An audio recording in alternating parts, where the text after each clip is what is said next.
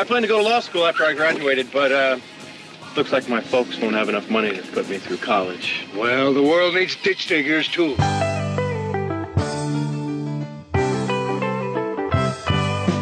I was called ditch digger man, aiming for a living and doing the best I can. Discovered entrepreneurship, scaling business plans. Then I became the CEO man. Are you ready to be mentored by some of the best minds in entrepreneurship in the world?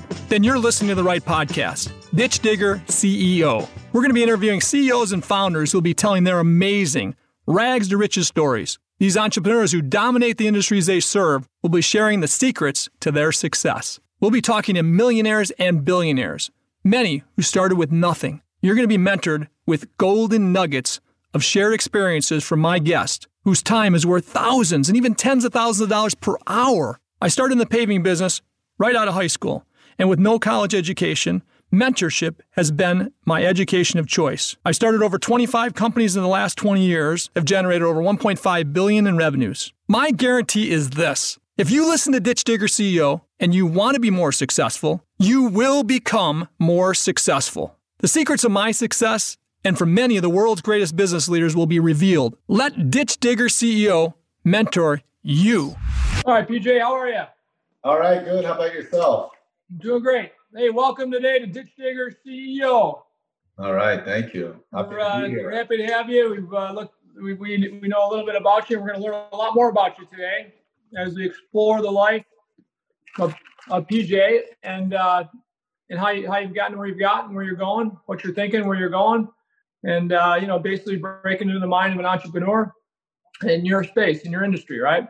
Um, so what we'll, we, we like to start my my, uh, my partner on this call you know robbie on this podcast. Robbie introduce yourself to pj hey what's what's going on pj all Pleasure right, to Robbie, meet you. nice to meet you. Absolutely. yeah ho- hopefully one day we can make it happen in person but all things considered right now this is a perfect uh, perfect opportunity for us to meet, learn a little bit more about you and your background today. So thanks for joining Absolutely, happy to be here. Thank you. Hey, hey PJ, hold on a second. Hey, Rob, you got your your hair. Put put you put a little spit on your hand there. And put your hair down. Your hair's sticking up, man. You got a colic.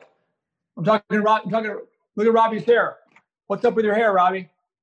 That's just spiked in the front there. Oh, oh that's supposed to be there. All right. Oh yeah. Oh, then get it up. All right, show it off. I guess. I'm jealous right. I don't have that kind of hair. All right. Yeah. Oh, perfect, I'm only gonna perfect. have it so much. I'm only gonna have it so much longer. I gotta rock it while I got it. All right, there you go. I like that.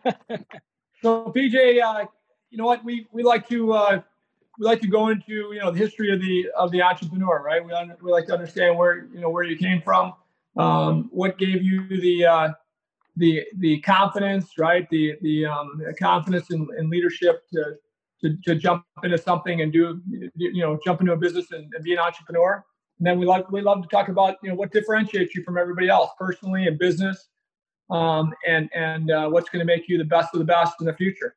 Does that sound like the right right way to go for you? Is there anything yeah. we're, missing? Perfect. No, sounds great. If there's something in there you want to talk about different, you have at it. We love it. We love to hear it all. Um, it, we, these podcasts run from 45 minutes to an hour, hour and a half, whatever, and and uh, some longer, some shorter. But we like to go about you know 45, 50 minutes to be perfect. If, perfect. If, we want to come back and do more, we might come back and do more later if you think you, you know we, are missing out on some stuff. Okay. Okay, sounds good. All right, so, All right, so welcome to Ditch Digger CEO, buddy, and uh, uh, Robbie and I are inquisitive entrepreneurs ourselves. I'm the old old school guy. He's a he's a young guy that's uh, that's getting after it in business and leadership and entrepreneurship. I'm the older guy that's that, that's been there, done it a few times over. Um, and and we, we're, we're happy to heck, happy as heck to have you on board if you if you could start, I, tell you what, PJ, if you could start with you know kind of your upbringing, where you came from, um, what what gave you this mindset of that you that you can do things and get things done on your own and build your own business. Awesome. All right, perfect. Yeah, so I initially came to the U.S. Uh, when I was about seven, migrated to the Maryland area, and I was very lucky because my dad was always, uh, you know, he was technical, he was an engineer, and he started a very small computer reseller firm and that got me into uh, working directly with computers at a very young age like early teens Um, and I started, you know, kind of putting together uh, small machines, computers. Back then, you know, Dell was was there, but it was the very early days, um, in the late '80s or early '90s, I would say. Um, and then I, I got me to the technical side. I then worked at Best Buy at the time, right in high school. It was called uh, PC Tech, but it was basically the Geek Squad now. Um, and then I got into doing a good amount of sales there as well because there was a lot of customer interaction. Now, I was always very good at sales. So I have a technical background, but I was always very good in sales. Um, and that got me to pretty much get exposed to interacting with people and really being able to, um, you know, know what their needs are and sell them the right solution, which has come with me the whole time in launching uh, Uscreen as well as my first company, which was WebNet Hosting, a web hosting company, um, just like GoDaddy, but we specifically focused on e-commerce. So to back up a little bit, high school, I worked at Best Buy, worked on multiple different, uh, I also worked at CompUSA. And then in college, I did contracting like at NIST, which is NIST, that's in Maryland, and different companies. Uh-huh. PJ, interrupt, interrupt one time. Uh, would you uh, tell me where you immigrated from? Love, I love stories of uh, immigration yeah. immigrants immigrating here and seeing the this amazing amazing opportunity you had in this uh, this American experience. Absolutely, yeah. I immigrated from Iran. I was seven, and then I have an older brother, so he's four years older than me. So we immigrated here. Dad had to find a job. Luckily, my uncle was in uh, computers, and that got him exposure into resuming his technical background. And he basically blended both of us into that background um, as and what, we grew up. And what was the reason your uh, your dad immigrated here with your family? What was his purpose? What uh, was his vision? Yeah, absolutely. I mean, we were they were just looking for more opportunities and a better future for us. Obviously, education in the United States is better than you know many places, especially Iran. So it was definitely a must for them to want a better future for us. So that's why we migrated here initially. So opportunity in education, opportunity in, in this free market society, right? Yeah, building something. Or, um, okay, yeah, I love it. Yeah, and then from there we basically, well, myself, I was able to really take that technical experience I gained with working with my dad from a young age and automatically putting it towards starting my own business because I always mowed lawns in the neighborhood. I shoveled snow. Uh, I love interacting with people. I love doing business. So starting my uh, first company, WebNet Hosting, was honestly came very natural to me. I was lucky because my brother was doing freelance web design, so he put a website up for me. And I did very basic SEO optimization. This is in the year 2004 and you know inbound leads would come and i was very impressed with just customers calling in. And obviously i had to then go and start marketing and doing outbound sales and all that stuff. Um, so you know you have to work for it obviously even though it was the beginning days of the internet there was a lot of competition still especially within web hosting. It was one of the first industries of um, or one of the few faster growing industries in the uh, internet um, and then that got me a lot of exposure within business. I had that business for 14 years. We hosted about 53, 5,400 sites. A lot of them were e commerce sites. So they were selling physical goods. And the way I got into video was I came back, and I had the company for about 14 years. I came back uh, to really want to grow that business during the time that I was in business, I would say about 12 years in. Um, and I really, after a year, year and a half of really hustling, um, the industry had expanded so much that you needed, and we were bootstrapped, you needed a lot of money to be able to move things forward. And I always ran, ran it as, as a very small business. You know, a lot of the servers do the work. We had a lot of smaller accounts, so they weren't, you know, we didn't have a big shop about five people working there at the most at that time um, one full time tech that did all the technical support. So uh, it was too late for me to really grow that business. So then I was like, okay, I got to get into something else. And I started investigating other opportunities. And I really looked at the current business. I looked at our web hosting company, and I was always attracted to video. And I saw customers were selling DVDs. I started calling them saying, "Hey, would you stream these DVDs?" And um, you know, there wasn't a lot of good solutions out there. So that's where the initial idea of Uscreen came about. Okay. And uh, and so, did you sell that business? Did you just what did you do with the first business? Yeah, with Uscreen, um, with WebNet hosting, I sold it in 2016, October of 16. I sold it to a Canadian uh, corporation called Entirely Digital, and I still ran Uscreen for the first two years. It was bootstrapped, so WebNet funded it. I took some of the profits, and I put that into Uscreen the first two two and a half years when it got to the point, kind of like a gas pedal and a clutch pedal, I kind of uh, switched per se. But I did run both businesses at the time, but I was like, I got to focus. It's definitely, I wouldn't say it was a risky move. It was a risky move because it wasn't, the business wasn't off the ground, but it also wasn't because if I had looked at the past history of two years, slowly we're regaining accounts and I saw opportunity. Um, and it was time to let WebNet go because it wasn't growing, right? Um, for the first 10 years of WebNet, it went well, but I ran it as a small business. I didn't have the maturity in my 20s to really scale the business, right? But but I have that maturity now in Uscreen, so it's a completely different animal. Um, we really take the market by storm. Um, so what, what, you mentioned, what you mentioned there, I mean, we we've seen this in a lot of businesses, right? I mean, there's a there's a way to be to, to be fairly conservative as, an entrepreneur, right? I mean, to start something while you're doing something else, or um, you know, to have the opportunity to build something while you've got a paycheck. So I, I, talked to people that were firemen, you know, uh, that that or you know, air traffic controllers, people that that have time inside and outside their job to do something different, and and it's pretty cool when you have a, when you can have a business where you can actually um, build something while you're in that business. You have the security of a job, right? and and yet you, and you do your job great, but you have the opportunity with other with other hours outside work to build something that could be the the the, the business, right? The scalable business. And I've seen this happen many times. Man, that seems like the, the, the coolest way to do it because really taking a lot of risk out, right? But then but then the risk does happen when you have to actually t- take both feet out of that secure spot into that that startup. Now the risk is there, right? And uh, we've done that with, with some companies within the Rayvine Group, and I, my partners, my CEOs in these companies have done it, and it's worked out really well. There's times it hasn't worked out well, but most often it works out pretty well as long, as long as they, they understand the risk and reward and they really understand that there's a, a great market for that scalable product, right? So, so for you to, to, to go uh, from, from the from the WebNet business to use Uscreen, you, you you had to realize there's a big open you know blue ocean there, right? Can t- tell us about that. Yeah, that's a really good point. So initially, I didn't think it was a blue ocean, to be honest. That's a really good point that you asked that question.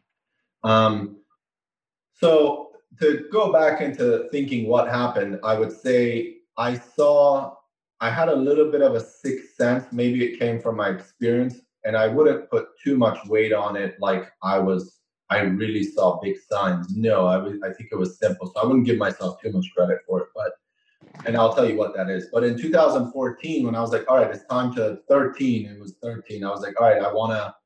WebNet hosting business is not growing. I got to look for other opportunities. I immediately looked at SaaS because web hosting was recurring subscription. So I wanted to get in the subscription business. There's no doubt about that part. That came naturally. I was good at e-commerce. So I was always attracted to video. We had customers that hosted video with us, even if they weren't selling the videos, which they weren't. They were usually hosting it. We had servers.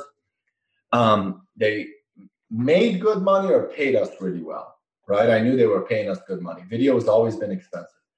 So I knew that video had money to be made, and I went to this show in Amsterdam.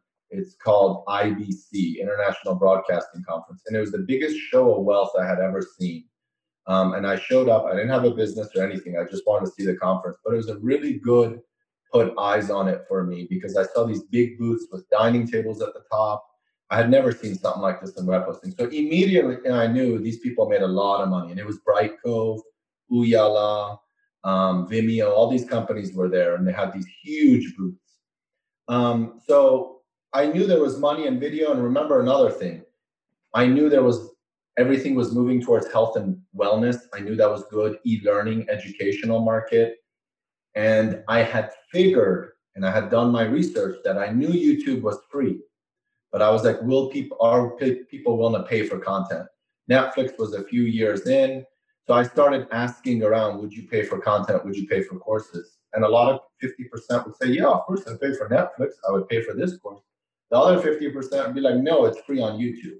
So there was a lot of spec, you know, like it, it was early on to kind of figure out if this would work or not.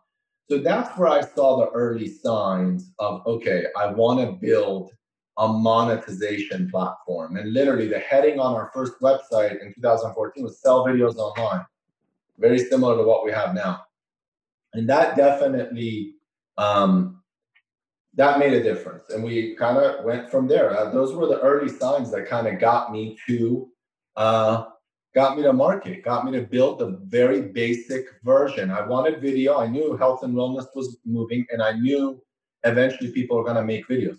Now, to answer your question, was there a blue ocean there? To be honest, no. I would say the blue ocean wasn't present for three years. 14 wasn't present, 15 wasn't present, 16 wasn't present, 17 wasn't present. Actually, I would say it's four years. Also, we started in late 14, right? So initially, I was just taking my time, kind of looking around. So I would say the first four years there was no blue ocean. In fact, the first four years of Uscreen were extremely difficult. This is our sixth year in business. The last two years we really are at our growth stage and we've gained traction. We have the product, we have the data, we know what people want, we have the customers, we have SoulCycle and all these big brands that work with us. So now it's a different ball game. For someone to enter the market, they got to learn everything we learn, right? So the last two years we gained traction. The first four years, there was honestly not a blue ocean. In fact, one of our current competitors, Vimeo, which has a product called Vimeo OTT, it's a competitor to what we do. They came and bought a smaller competitor of ours, which were, the original name was VHX, in late 2017, August of 17. So we're August of 2020, that was three years ago. So that was the first indicator that either we're in the wrong business, big boys are coming, right? They're going to eat us alive. Or and one company doesn't take all, but that was the paranoid feeling you had to have. Luckily, they're big. They came. They make a lot of mistakes. They took all the features out to make it more simple. They helped us significantly. Um, but the other indication was why they're coming into this space.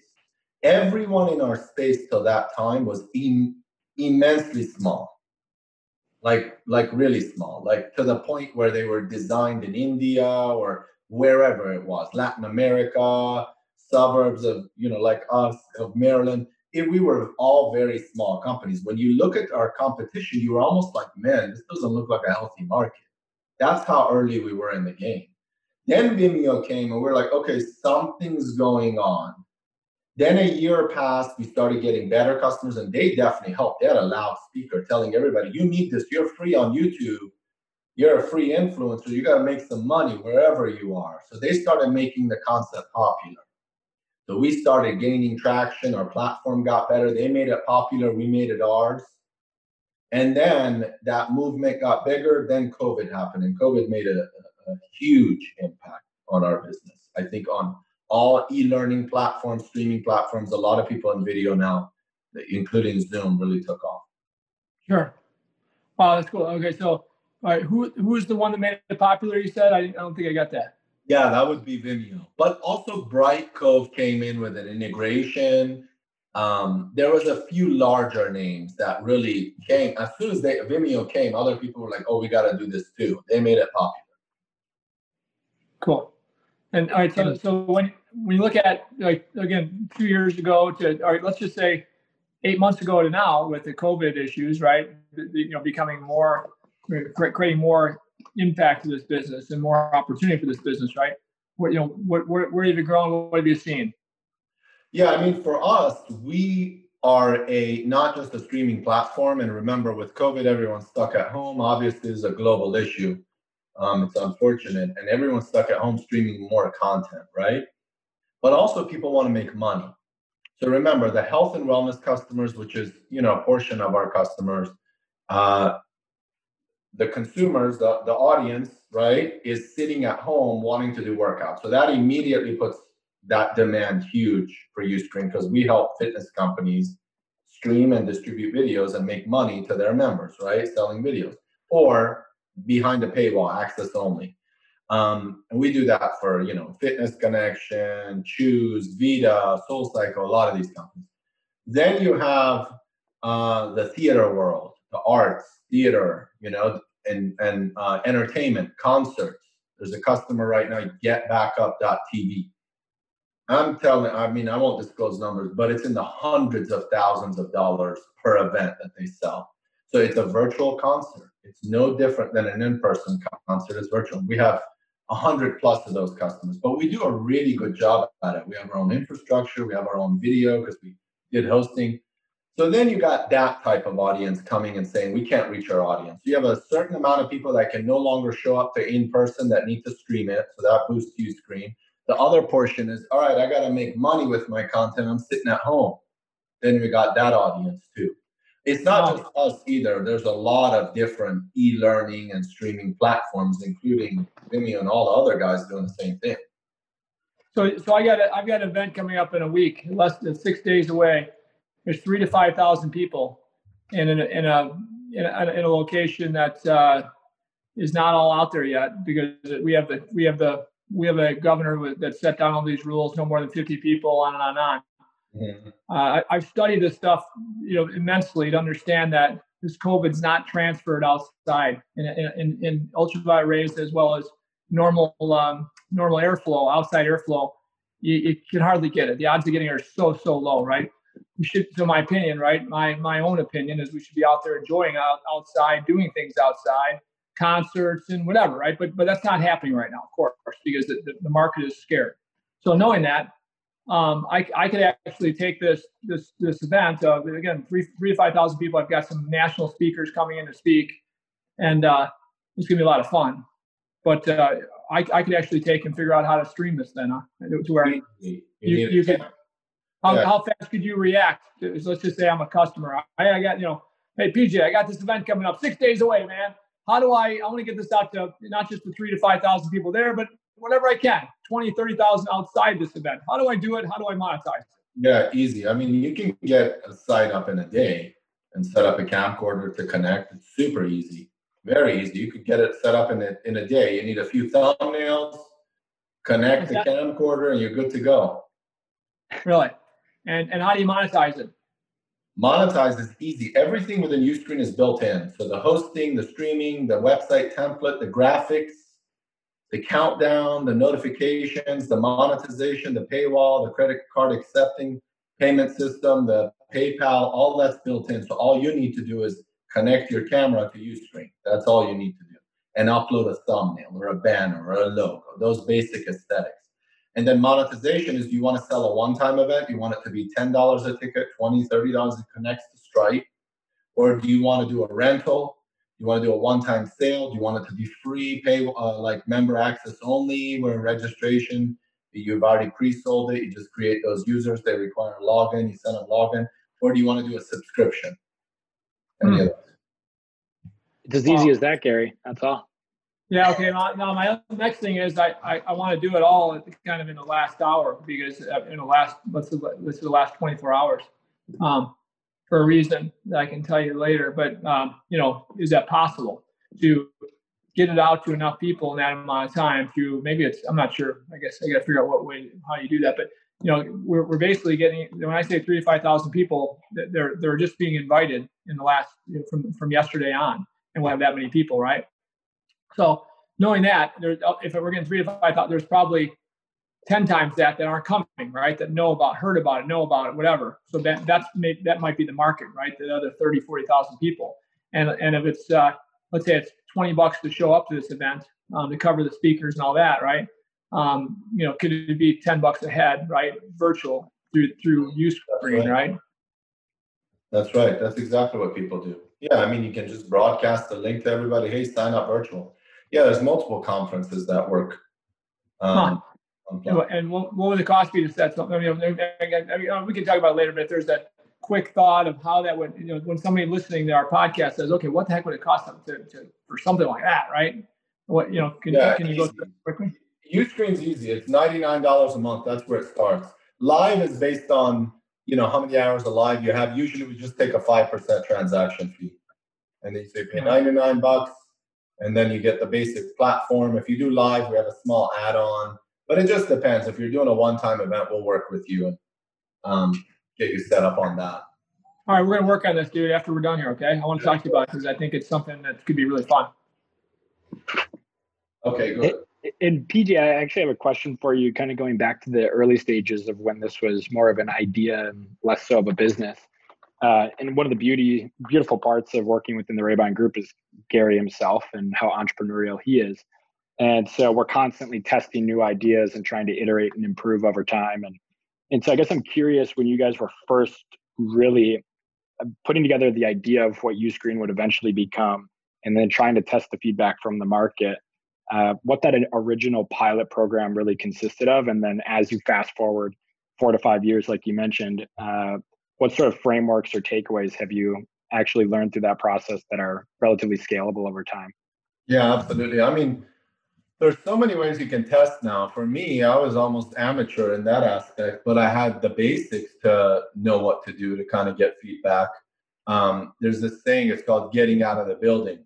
Um, so that's what I did when I was first starting Uscreen, I called a bunch of people and asked them, would they pay for content? Would they not? Then I went to Google and I said, fitness DVD, theater DVD, kids DVD. And I got a hundred sites, got their contact info and called all those publishers. Hey, would you be willing to stream your DVDs? Would you pay for it? That's how I got my initial feedback before I built the product. Then once I built the product, keep talking to your customers, and um, keep getting the feedback. And really getting feedback comes, it, it's a learning process. It really is because in software, people are excited about what you're building. So they're going to give you a lot of feedback. If you listen to all of them, you're going to create a monster. And we made some of those mistakes. So building software is actually very complicated. It's not like building, like you look at Instagram, you look at TikTok, and all these things work perfectly and you might have feature requests, but overall you kind of go through it, you know, or all the different softwares like Zoom we're using. I wish I had this, I wish I had that. But exactly how it's built has had a lot of studying and how they receive feedback. So building software is really an art. That's why most people don't do it well. There's going to be a certain number of customers that will attract to any software within the competition. But when you do a good job and you figure it out, we figured it out two years ago, two and a half years ago. The first four years is just trying to build something complicated that does everything. Because remember, when the audience comes, a lot of them are not your potential audience. They think they're going to use it, they're not, and they're also going to be really excited. So you're going to get all this feedback, and you're going to be like, "Oh my God, this is amazing! This company, and this happens to us. This company, like TED Talks, which is a huge name, and you could be small. It's the exact scenario happens. Wants us to build two-way video and you're like, man, that's amazing. Everybody can use that.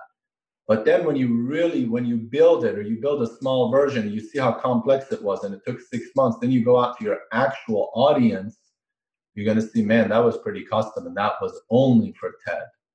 You got to be really careful in getting feedback. And is it for my right audience? Is it the direction I'm pointing? There's no doubt you're going to have to focus on an audience and then you can expand. You can't do everything for everybody.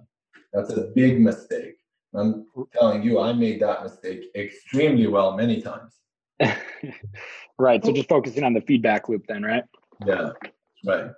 So it's so common, right, Robbie? I mean, we talk about this a lot, but in, in all our businesses, as we build great, great business and great, you know, you need great customers, and and and to build great business with great customers, you, you it's the best thing you do is include them in in the um, customization of the, the products and services you offer. Um, and then it's, it's that feedback loop, right? Con, con, you know, communication with the customer, uh, great feedback loop, understanding, you know, what they like, what they don't like. Um, and, and, and the cool thing about it all is, you know, I would think in the old days, they, you know, do I want to bother customer and spend their time and money and all that? But guess what? In my opinion, especially when you're talking about technology, customers embrace it and they become they become invested in it with their time and they're your biggest cheerleaders if you do it right. Okay. Do you agree with me? Absolutely, I agree. Well, so I mean, I think it's so important if you can if you can build that feedback loop like you're doing with great customers to, to build. So, so tell me, are, are you? I, I, think about our business and many companies that are leaders in their space globally, nationally, regionally, whatever. that educate their customers. If they're really, really good, and, and I believe we're really good at the products and services we offer to our customers, they're really, really good. You're not afraid to educate them, educate them to the point where they're they're very wise buyers, right? And what if you're good, there's no fear in that because you're educating them to be the wisest buyer they can be. You're educating them to save money where they can save money and be, be, be smart about their budgeting, right? And so education is the key. You know, competition might not like that so much because the competition might want them to not not be educated because their products and services aren't world class. So of course they don't want them to know that, right? So I guess my thing is, do you work with companies um, also big, you know, big and small that that say, hey man, I can educate my market better than anybody else. Let's build a product that does that. Are, you into that as well?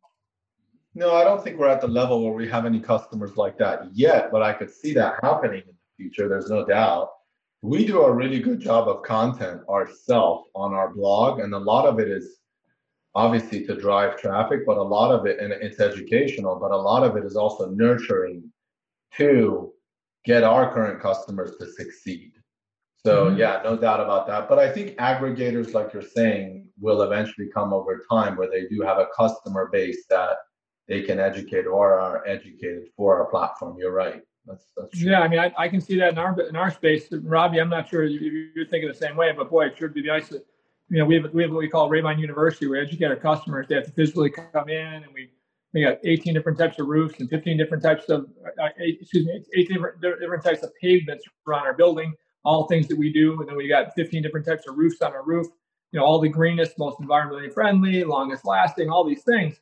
And, you know, you got to kind of get them in there to, to educate them where, boy, it'd be a heck of a lot uh, more, more scalable, of course, if we get, if we can make them feel like they're there, right, with a great educational platform and then educate you know the nation's real estate owners instead of just those four or five that come into our our lunch and learns right yeah that's absolutely true and i think as the market expands that becomes more the case as well right? And more and more are coming in. There's more opportunity and different ways to do business.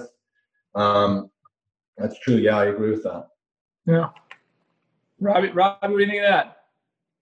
Yeah, no, I think you're thinking. You and I are thinking about it the exact same way. I think most specifically, I'm thinking back towards site right now and and how we've been utilizing some of that feedback loop that we've been given or fortunate to be given from our clients.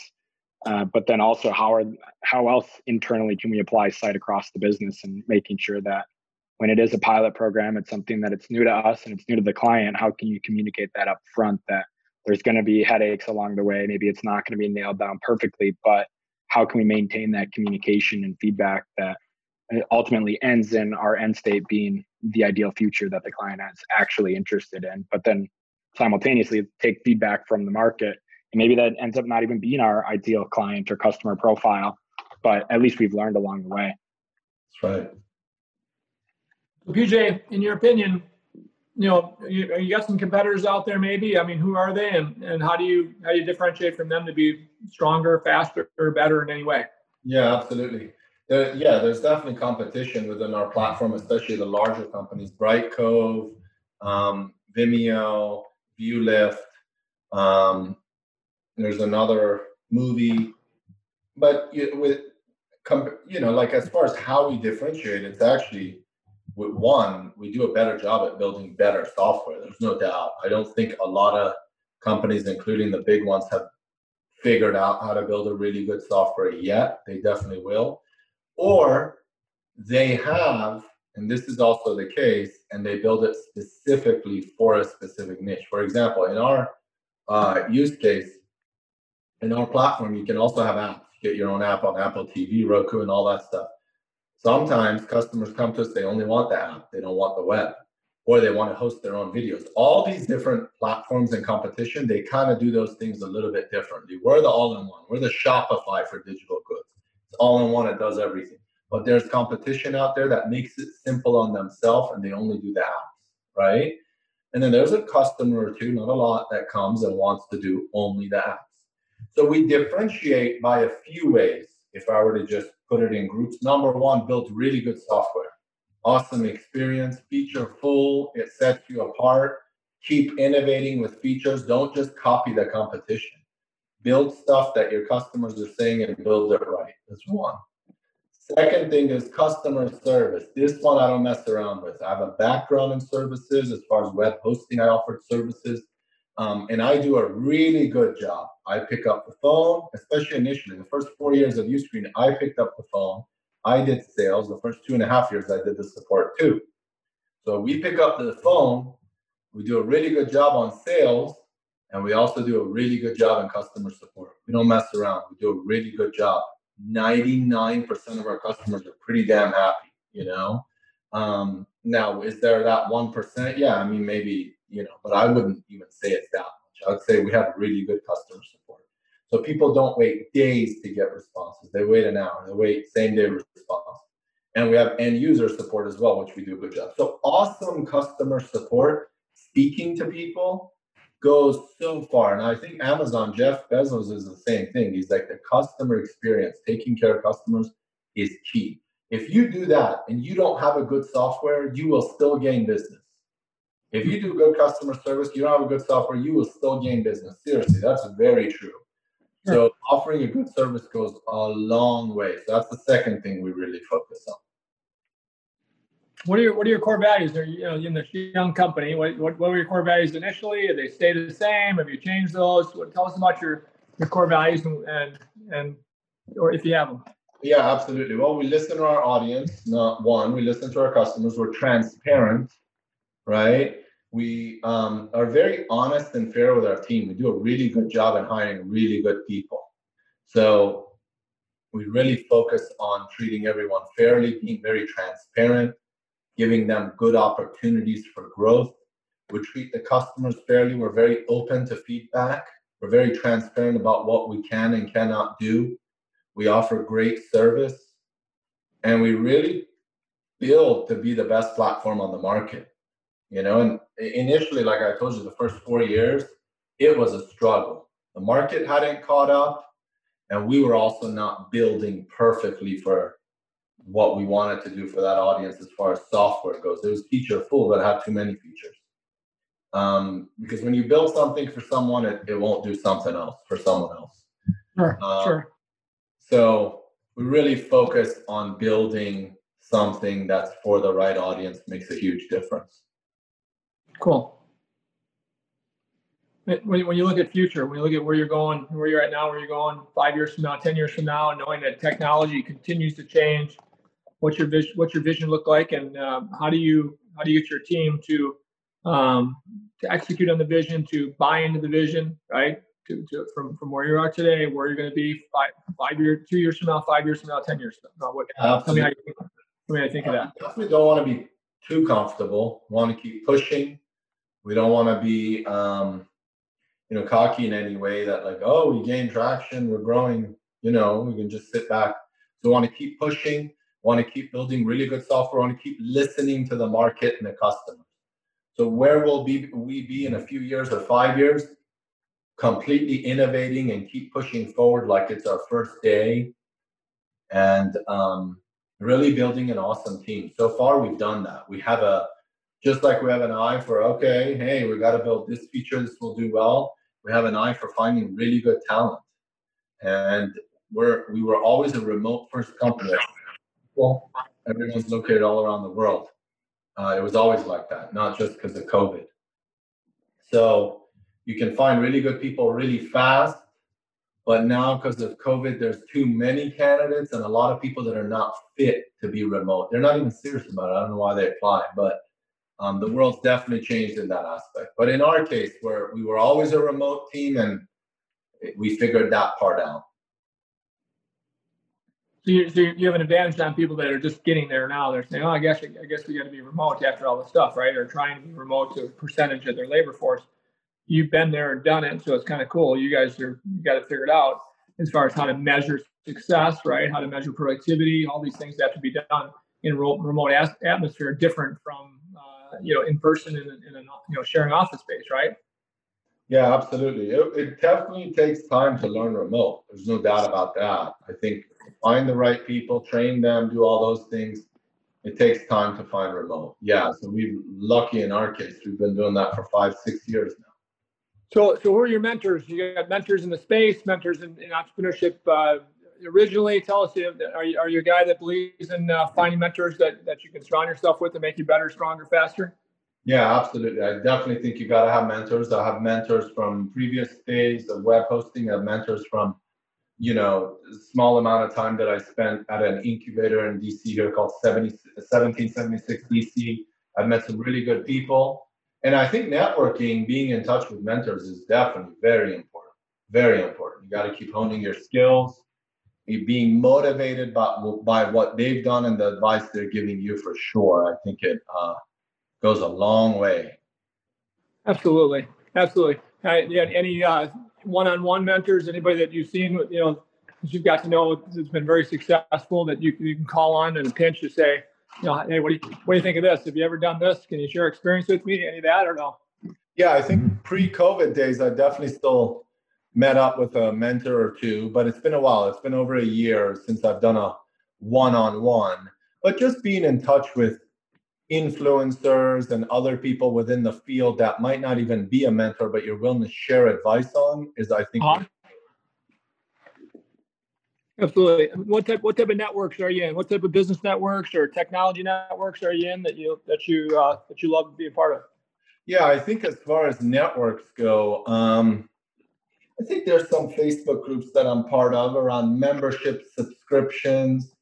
Um, there's Startup Grind here local in DC, which I also um, am part of, and I attend some of their events. The 1776 DC also has some good events.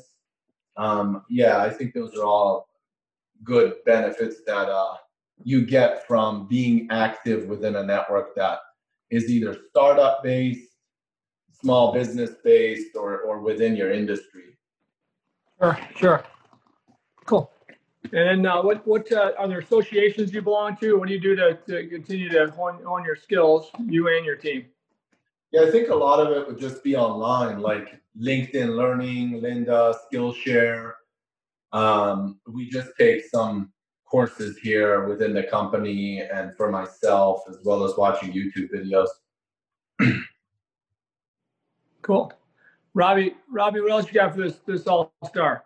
Yeah, I'm interested in understanding the from your perspective. If I'm a listener today and I'm interested in having PJ as a, a mentor of mine, or you can apply that universally. Uh, what would you say is your best advice for getting in contact with someone like you or uh, you personally? Um, and how do you approach that conversation and how can you make that a, a strong working relationship? Yeah, definitely. I think just being honest. When you email someone, you tell them, hey, I'm interested in, you know, learning more about X or, or talking with you and hearing your advice. I think people like honesty rather than trying to sell something to them. You know, you're just honest from the start, and people like that. Right back to transparency as a cultural value of you guys. Yeah, yeah, that's nice. Right. So, any any uh, you got any kids? Any family yet or no? No, no, engaged, almost engaged. If it wasn't COVID, we'd already be engaged, but close to it. No family kids yet what do you see for uh, you know when you raise a family and, and, being an entrepreneur, technology entrepreneur, the things you're involved in? Uh, what, what, you know what do you want to see in raising a family for the future? I mean, do you, do you want your kids to be entrepreneurs? Do you want them to go to college and, and get an education? What, what's your what's your aspirational uh, um, you know goals for your family or the future? Yeah, that's a good question. I think with um, entrepreneurship, if my kids have that drive you know, then I think I wouldn't say no to anybody. I think it's a good thing for sure.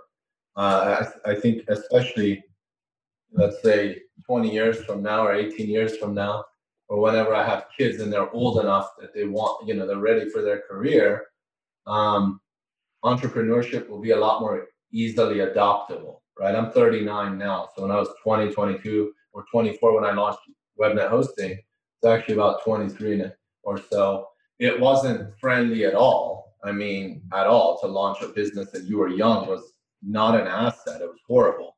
There was no um, institution or any type of framework to help you. Actually, it was funny. I was watching this interview with Bill Gates, and he was saying the same thing. How when he was initially selling software or building his company, and I mean, he was in his early 20s, um, they wouldn't rent a car to him because he was under 25, and that's true. In the 90s, it was like that. You couldn't rent a car until you were 25. I don't think kids or the youth nowadays, including a lot of my team members, they're very young, early 20s, mid 20s, especially developers.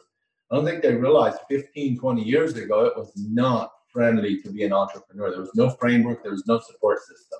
You're completely on your own, and it was actually a downside to be young. So, yeah, I definitely would support them if they had that. That's that's really cool to think about. In technology, much easier today than it was 15 years ago. So, in industries that we're, you know, we do have a little technology uh, in, in, one of our companies, or you know, two of our companies, probably. I guess we're pretty technology driven.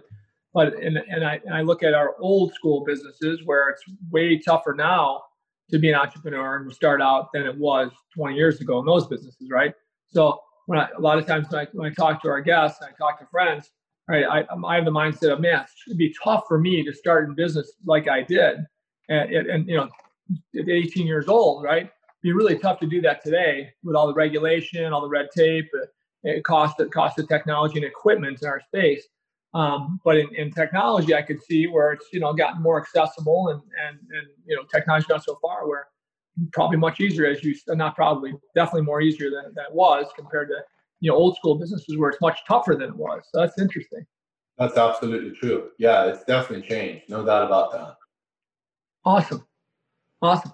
Um, so, Robbie, any more questions you got for, for our guest here? He's we're gonna we're gonna be we'll be done pretty quick here. We've got a, a, a stop coming up, but uh, anything you got? Uh, what, what, you know, any more questions, and then we'll go into what you, what we've got, what we've learned from uh, PJ.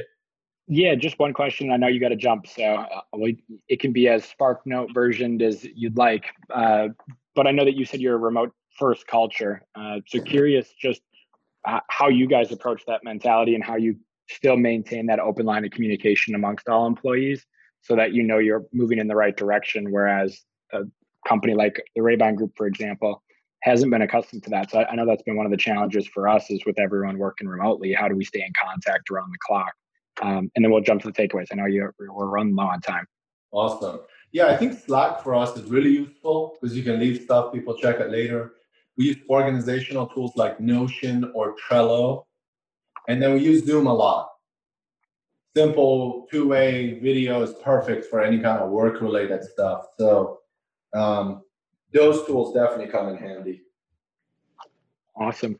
Well, then, as Gary mentioned, we usually like to end each interview with the takeaways for our listeners. So, the first takeaway that I had today was kind of going back to when you were originally thinking about starting up Uscreen, and it's really listening to your market and align with your own personal interests. Uh, and at the end of the day, be willing to take a leap of faith. Uh, like you said, you d- you didn't fully trust that it was a wide open market, yet there was some inclination that you had deep down, uh, and you knew it was going to be the right transition for you. And obviously, that's paid off dividends in the long term here. Uh, the second was get out of the building. And I think that that's really, really important advice that can be as uh, incredibly simple to digest. Uh, but it's really the most important element of getting a, a new business or even a, a, new product launched is starting to have those conversations with your clients and being able to map out really who your target market's going to be for that. Uh, third is uh, focus on customer service first, and all the other pieces will, will really fall into place afterward. Uh, fourth is don't focus on your competition, focus on your own product. And like you said, you guys believe in wholeheartedly that you have the best product on the market, and that's what's going to continue to set yourself uh, apart moving forward to the future. And lastly, never stop networking. Awesome. Yeah, I like that. Now that you rounded them up, that makes perfect sense. Really good tips there. I appreciate that. No, you, you, you, gave you gave them to us, buddy. So thank you. All right, great. That was great. And, uh, yeah, so so really nice having you on, PJ. Appreciate your time, and uh, and let's talk in the near future about uh, what I what I'm interested in in, in this uh, event coming up too. If you, awesome. if you be, okay with that. So maybe maybe uh, we'll get your cell number. and We'll connect. Okay, but thanks for everything. Um, we can't wait to see you continue to kick butt in the future and uh, be a force to be reckoned with, buddy. I appreciate thanks a lot very much. I appreciate your time. Thanks for listening, everybody. Until Thanks, next time on Ditch Digger CEO. See ya. If you enjoy this show, please share with anyone else you think will find value here. And please go to our website, ditchdiggerceo.com, for show notes, links, video clips, and more nuggets of entrepreneurial wisdom. Don't forget to follow me on social media at Ditch Digger CEO and at Gary Rabine. If you listen to our show and want to become more successful, you will become more successful. Thanks for listening, and we'll see you next week. Lord, I was called Ditch Digger Man, aiming for a living and doing the best I can. Discovered entrepreneurship, scaling business plans. Then I became the CEO man. We're blessed to build a business in America where soldiers fight for our freedom every day. Dad's work ethic was taught from the seat of a gravel truck rolling down Highway 31. Lord, I was called ditch digger man, best I can. Discovered entrepreneurship, scaling business plans. Then I became the CEO man.